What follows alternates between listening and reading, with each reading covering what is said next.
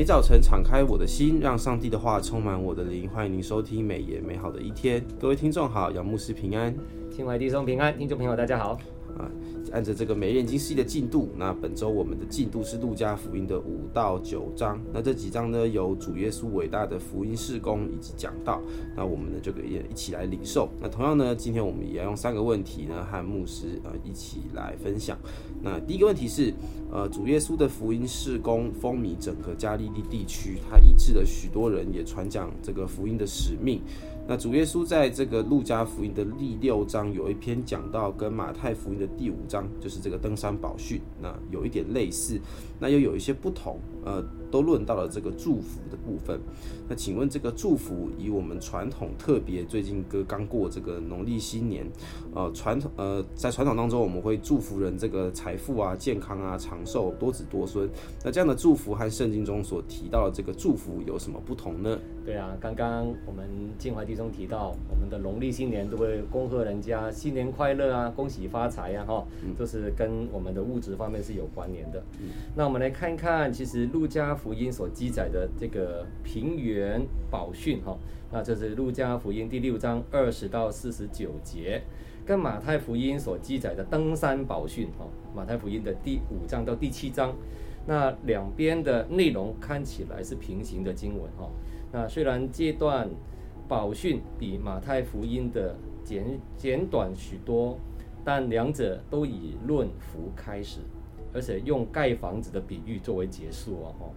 呃，马太的登山宝训既有八福，就是马太福音的第五章三到十二节；路加福音的宝训呢，既有四福跟四祸，啊，就是路加福音的第六章二十到二十六节。讲论的对象啊是门徒哦，因为耶稣看着他的门徒，清楚地向他们说出下面的话，称他们为贫穷的人啊，就是路加福音第五章二十节。四福讲的都是良善生活的标准，所论到的这些福分，比满是物质的贫乏啊，就是六章二十节，还有肉身的饥饿，路加福音六章二十一节，更要深入一层。比照一下马太的记载，耶稣这个地方所谈的，应当是灵里面的贫穷啊，因为马太福音五章三节提到这是虚心，还有马太第五章六节提到的饥渴慕义啊。门徒的生活标准是向已经接受了耶稣基督的信徒提出来的，要求大家依靠圣灵的帮助，在行为上活出信心来。信徒凭着这些标准，可以知道自己的生活真真正的光景是什么。第四幅是宝训的重点哦，啊，提到门徒若为主的缘故受苦，应当要欢喜跳跃啊。路路加福音六章二十三节，因为他们将来在天上的赏赐是大的。而四祸路加福音路加福音的六章二十四到十六节，没有看到在马太福音里面有登出来哦，是路加福音六章。二十节到二十三节所举的四幅的反面陈述哈，其实它它是有一个共同的一个论点的哈。那美言的作者汪淑传道在二月十七号的研经释义里面特别指出，说到的祝福，犹太人想的是物质跟身体方面，跟华人传统过年祝福的长寿富贵啊、身体健康啊、家庭兴旺啊，然后呢物产丰富啊、事业丰丰盛啊。胜过仇敌很类似，这些福已经实现在上帝与他选民立约的旧约时期里面，但耶稣带来新约的时期，全新的祝福是转为由心发出的，活出上帝美好的旨意的道路。耶稣强调，人之所以得福，是在于内心跟上帝一份正常的关系。一个信靠上帝的人，若自觉灵属灵上贫穷、饥饿、哀哭。还有受到逼迫，纵然处在艰难的环境里面，也能够借着连接于上帝而喜乐，因将来在天上的赏赐是大的。若人想要立即的得到财富、饱足、喜笑啊、名声，却需要牺牲属灵追求的代价，在永恒的价值而言，那真是大祸了。谢谢牧师的这个解说啊，确实在这个我们理理想中的那些呃关于我们世俗的这些祝福啊，或者是来自这个世界上的一些祝福，其实呢也是很重要啦，而且上帝也。啊、呃，也会呢，就是依照我们个人的每个人的状况呢，这个赐予我们。但是，呃，一切的核心就是，呃，这些祝福都不是上帝的本身，呃，只有，呃，这些祝福，呃，如果能够成为我们，呃，追求上帝。过程当中的一个信心啊，或者是说，呃，上帝依照我们的需求所给予我们，呃，如何使用这个资源，哦，呃，呃，继而得到这些智慧啊，都是很好的。但是如果我们把呃这些祝福的本身啊当成了上帝本身，嗯，那这就是一个很严重的一个问题。所以在得到这些祝福的时候，我们也必须得先非常清楚的知道，呃，来自属天的祝福是什么，我们才会用成熟的态度去看待这些呃地上的祝福。好，那我们呢接下来来进到这个第二题。好，那现在呢，我们进入到这个第二题。那主耶稣服侍他的话语带着赦罪的权柄。并且殷勤服侍医治许多人的疾病赶鬼，而且呢，越来越多人就是这个追随他。这样的情况呢，也影响到当时宗教的领袖。那他对于耶稣的身份非常的惊奇。那在路加福音的第七章，呃，就提到当时被囚禁在狱中的这个施洗约翰，啊、呃，派门徒呢来求问耶稣，请分享，呃，这个这个施洗约翰是否相信耶稣是基督呢？那耶稣基督对施洗约翰的评价是什么？嗯，好问题哈。施洗约翰曾经公开承认过，耶稣就是以色列人所盼望来临的弥赛亚。他以为耶稣要立刻的施行拯救跟审判哈。路加福音第三章十六节。可是耶稣既没有用圣灵与火来施洗，也没有施行审判，只在不断教训，还有行神迹。他因此开始怀疑了。也许耶稣只是另外一位的先知而已哈，那就是路加福音七章十九到二十节。耶稣告诉约翰差来的门徒，他奉差遣来到世间是传扬福音，是来服侍的啊，就是路加福音四章十八节。审判是将来的事，瞎眼看见，瘸子行走，长大麻风的洁净。聋子听见，死人复活等等的事情，都是旧约先知以以赛亚啊所预言在弥赛亚国度降临的时候会有的事情啊，就是以赛亚书三十五章五到六节，六十一章一节所记载的。耶稣引用间接的提醒约翰，他就是基督啊，就是就是耶稣本身就是基督，这以。兼顾约翰软弱的信心。美言的作者汪淑传道在二月十八号的研经四义的默想应用里面特别提醒我们：疑惑并不等同于不信。主的先锋施洗约翰在信仰上哦有解惑的过程，使我们明白正确处理信仰疑问的重要性。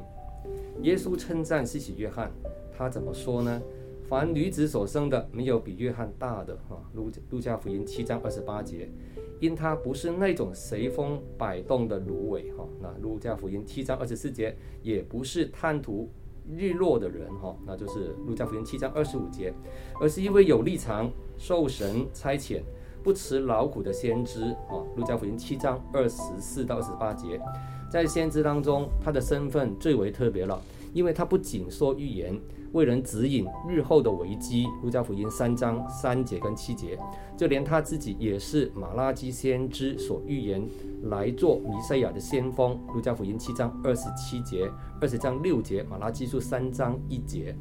在世人当中，他也是最伟大的一位，因为他为世人引进一个新的时代，就是神的国。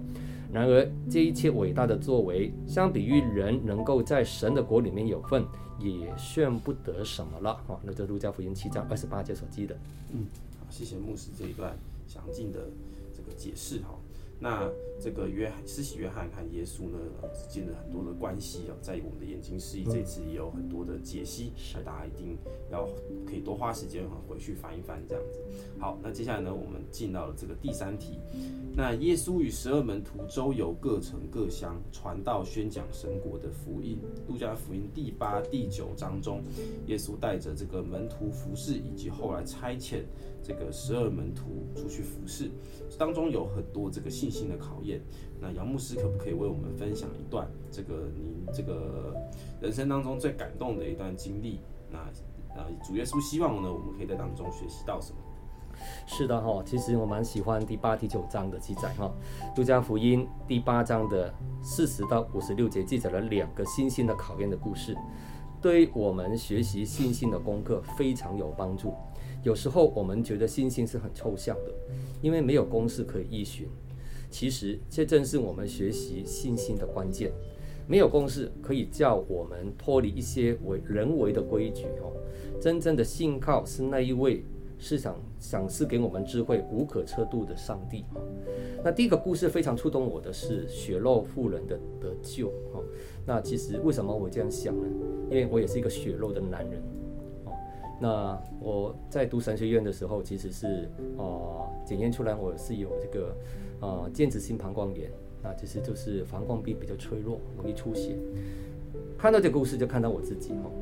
那我们看看这个故事，他因为呃是主动完全的心靠上帝，而非因为耶稣的衣衣裳有什么神奇的功能。这提醒我们，不要将心靠转移到一些的物件上面，或转移到一些地方或一些人为的传统习惯里面，不然你那就是迷信了，而不是真正的信靠主。就像我刚刚信耶稣的时候，以为戴上十字架的项链，耶稣就会保佑我，不戴了就是去，好像是这个硬币了。哦，那这是一种迷信。直到我认识耶稣基督是无所不在、无所不能的，是创造主，也是救赎主，是世上真正平安的主的时候，我抓住他有一处宝贵的经文应许。这边提到说，我将这些事告诉你们，是要叫你们在我里面有平安。在世上你们有苦难，但你们可以放心，我已经胜过了，胜胜了世界。就是约翰福音十六章三十三节的应许，我就不那么害怕我有血肉的问题。到现在我都没有治好，哦，还是持续的追踪血尿指数。哦，第二个故事是耶稣叫睚鲁的女儿活过来，这个也蛮触动我的。这说明了上帝做事有他自己的时间，不是人的情绪或意念可以左右的。表面上是血肉的妇人耽延了耶稣赶去睚鲁家的时间，以至于耶稣错过了拯救睚鲁女儿活过来生命的最佳时机。哦，会不会有这样想呢？如果你是他爸爸，事实上，耶稣却是用血肉妇人得医治的事件来兼顾睚鲁的信心。当耶稣对他说：“不要怕，只要信，他必得痊愈。”路加福音八章五十节，让睚鲁学习。学习到什么信心的功课呢？就是信心有的时候是需要忍耐等候的。人有时候以人世的悲情来操控上帝，要求上帝在什么时候做什么事，却不知道神不是无动于衷，只是他有自己的时间跟方法而已了。这些不幸的亲属跟家人只知道孩子死了，为他哀哭捶胸，他们还嘲笑耶稣无知。因为耶稣说不要哭，他不是死了，是睡着了。路加福音八章五十二节跟五十三节，只有相信耶稣的埃鲁夫妇，还有三个门徒哈，就是看见见证埃鲁女儿复活的神迹。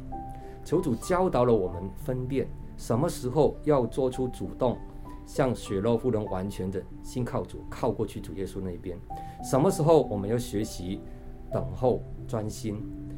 仰赖主。像埃鲁夫妻相信主做事有他最适当的时机，这些都是我们要学习信心的功课。嗯，谢谢牧师很真实的一个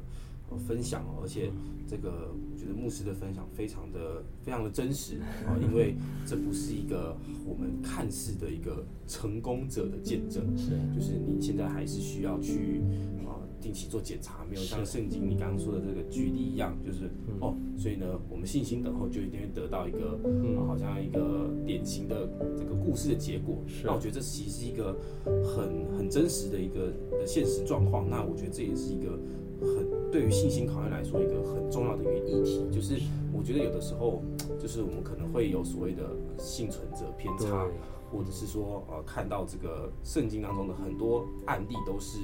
都是成功的，嗯、我们就会很很本能的会觉得，哦，信心的考验就是就是要有信心，然后呢就会有我自己想要的结果。嗯，但其实这不是一个那么正确的一个观念，因为我们不能够像杨牧师刚刚说到，我们不能用我们的这个。呃，这个遇到的困难去勒索，或者是说跟跟上帝说，哎、欸，那这这个你必须要，你非得要替我解决。哦，其实我认为这都不是信心考验的一个核心，反而是，而而且这个有个问题，有个很大的重点是，今天呃，耶稣要救来路的女儿，她的本质还是在于呃，今天要使用她这个女儿，呃，为她做见证，宣传她的福音。如果今天不是耶稣拯救她，这件事情就没有任何的意义。那当然。我们也不是很清楚，呃，有我们我们到底能够能够每次什么病得医治，嗯、或者是这个有有没有什么事情会什么样的成就，它之间的规律是什么？因为我们不是上帝，我们也不能妄自的替我们人生中的每个阶段做决定。但是信心的考验，呃，从头到尾都不是想要得到呃好的结果，我觉得是来自于对上帝掌控这个所有事件的一个的一个这个。怎么讲的一个洞见吧，嗯嗯，我觉得这个很对对来说，这个当然还是有很多很很多很值得去讨论的地方。但我觉得牧师今天的这个分享非常的真实，因为牧师的这个状况，其实我觉得比较像是我们信徒。更更多，比较更像是我们更常遇到的情况。我们很常遇到，呃，祷告没有成就，是，然后呃，就是祈祷这个被被医治，但是可能病病只是被控制住了，嗯，但是我们还是一定要有这个感恩感恩的心，这样子。对于这个信心的考验，其实我们很长之后会做出一些，呃，自以为是有信心的一个祷告，比如说我常常会说啊，主啊，呃，求你呃预备我的未来，希望我。你直接帮我决定，呃，我要去哪一间大学，去哪一间公司，呃，你帮我为好，你你可不可以帮我，就是呃，为我的人生啊，帮我选怎么样的配偶，你都帮我决定好，然后我就我就去付出，这就是我信心的考验。但其实我觉得这反而是一种逃避信心的一种体现，就是我不愿意主动的去追寻耶稣，我希望耶稣来找我，我希望耶稣帮我准备好所有的东西。是，但其实说真的，我觉得就算是今天耶稣帮你准备好了。老实说，如果耶稣准备好的结果不一定合我的意，嗯、我也可能也到时候也不一定会会想要去遵守。所以其实我觉得，像很多我们呃现在包含有一些比较不是那么成熟的教导，或者是基督徒的一些观念，会觉得说啊，只要上帝帮我预备好，我去做，这就是信心的考验。其实不是，呃，这个信心的的很大的。很大的因素还是要由我们自己主动去找耶稣。是，当我们在找耶稣的过程当中，上帝也会用圣灵来回顾我们，就会形成一个比较正确的循环。但是不管怎么样，这都不是呃我们逃避去选择信心的一个结果。这样子，好，那谢谢牧师今天很真实的分享。那我们今天的三题就讨论到这边。那。呃，我们呢，就是这个我们现在所读的这个这一本，呃，这个灵修进度是采用《每日眼睛释义》，是这个台湾历史最悠久的灵修季刊。那大家记得一定要就是上我们的官网去订购，然后呢，呃，来这个一起使用我们官网上面的一个读经大联盟，和我们一起每天灵修。那现在呢，也我们呃已经到了第一季，呃，我们是一个季刊。那现在目前读到的是《路加福音》，那我们的第二季也即将可以开始。